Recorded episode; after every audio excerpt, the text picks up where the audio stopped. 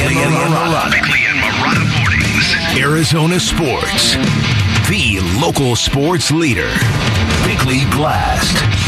Of all the critical words I have written and spoken about Cliff Kingsbury over the past two and a half seasons, Kyler Murray summed it up in four words. Calm the bleep down. Calm the bleep down.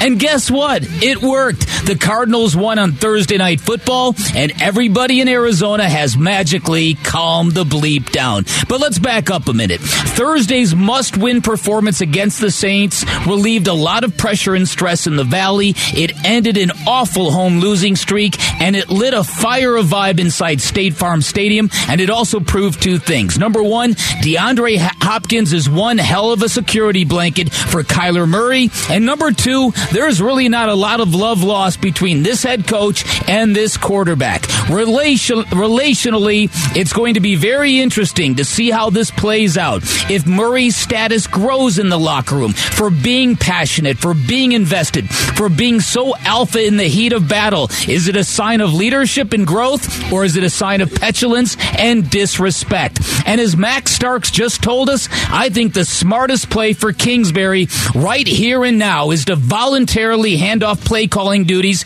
to Spencer Whipple during the upcoming extended break. Do it now in the throes of victory when the gesture will seem more like a solution and not desperation because November is coming and things are about to get really hot in the NFL, and it might be the perfect time to get a new voice in Murray's ear and to get Kingsbury out of the crosshairs.